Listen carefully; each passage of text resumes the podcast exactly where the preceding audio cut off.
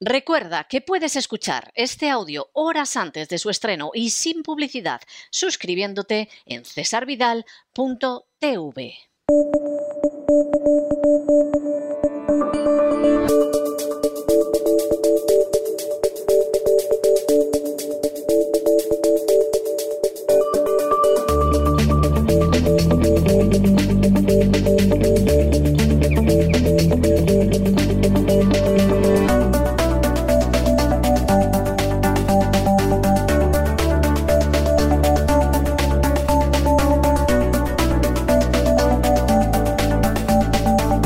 Despegamos con Lorenzo Ramírez. Corremos raudos y veloces hacia nuestro avión, atravesamos el umbral, nos tiramos en plancha sobre los asientos, nos abrochamos los cinturones, despegamos y nos vamos elevando por los aires hasta alcanzar nuestra altura y nuestra velocidad de crucero. Y en esta emisión abreviada de todos los viernes, porque anunciamos lo que va a ser el gran reseteo en cesarvidal.tv, nos acompaña como siempre don Lorenzo Ramírez. Muy buenas noches, don Lorenzo. ¿De qué va a ir ese gran reseteo del fin de semana? Muy buenas noches, don César. Volvemos eh, con el gran reseteo. Volvemos además al área geopolítica más pura y dura. Vamos a hacer algo de historia, como siempre nos gusta, pero sobre todo geopolítica, porque obviamente ya teníamos que hablar de lo que está sucediendo en el este de Europa. Y más que nada, bueno, ya dedicamos un programa ¿no? en abril del, pasado año. Ya del pasado año, ¿verdad? A contar cómo Biden agitaba el avispero, decíamos entonces, ¿eh? contando cómo las maniobras en el Mar Negro de la OTAN, pues empezaban ya a calentar el asunto. Luego ya llegó después esa gira europea de Joe Biden en septiembre, los ucranianos decían que los rusos los iban a invadir y desde entonces estamos, ¿no? Con este, esta escalada que la verdad es que hoy mismo, ¿no? El presidente Macron se ha reunido con Putin, eh, todo el mundo está planteando que la pelota está en el tejado de Putin, lo cual es bastante gracioso si no fuera tan peligroso, ¿no? Porque es tremendo que se diga que la pelota está en, el tejado de Putin, ¿no? Cuando aquí de lo que se está, lo que está dirimiendo, ¿no? Es si Ucrania, pues, eh, va a estar dentro, ¿no? De ese tratado del Atlántico Norte, de esa NATO, de, de esa OTAN, que a pesar de tener tan buena prensa en Occidente, evidentemente, por la propaganda eh, pues tanto en Estados Unidos y en Europa principalmente, pues se desconoce mucho de esta historia de la OTAN. Y mañana vamos a analizar eh, las operaciones de falsa bandera que se han vuelto a poner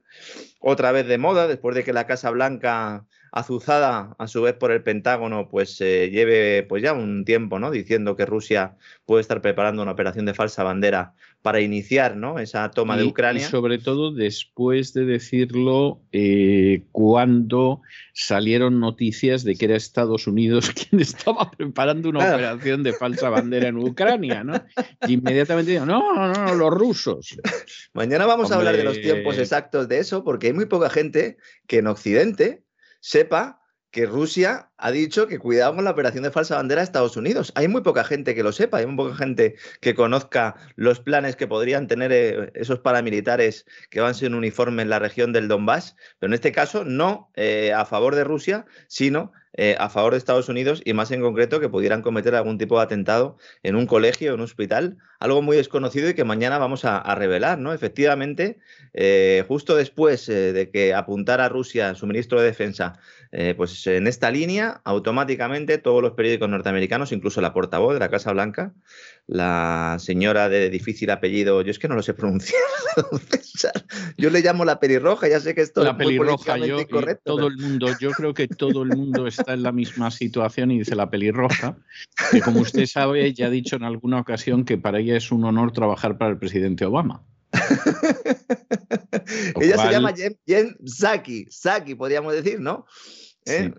Eh, es una chica, bueno, pues pelirroja y efectivamente que yo creo que comparte wifi con el propio Joe Biden porque de vez en cuando se le escapa el esférico, se le escapa la pelota y dice alguna que otra barbaridad. En este caso lo que tenía era un guion directamente eh, indicado por el Pentágono. Curiosamente, eh, un, guion en el cual pues, no se ha aportado ninguna prueba. Me ha recordado mucho a todo aquel tema aquel del Antrax ¿no? y de las guerras de destrucción y de las armas de destrucción masiva de Irak. Pero bueno, mañana vamos a entrar un poco en algunos ejemplos históricos, por lo menos los más icónicos. Yo creo que el, programa de mañana va a ser uno de varios que vamos a dedicar a la OTAN porque hay mucho que contar y sobre todo hay mucho que contar en Occidente, porque nosotros aquí sabemos o conocemos la mayor parte de las fechorías que han hecho los rusos y los chinos, pero de los nuestros sabemos pocas, ¿no? Entonces habrá que ir desglosándolas para que más de uno se dé cuenta ¿no? de, cómo se utilizan los paramilitares, de cómo se utilizan las operaciones encubiertas. Eh, vamos a analizar también eh, cómo se han eh, efectuado estas operaciones en la propia Ucrania.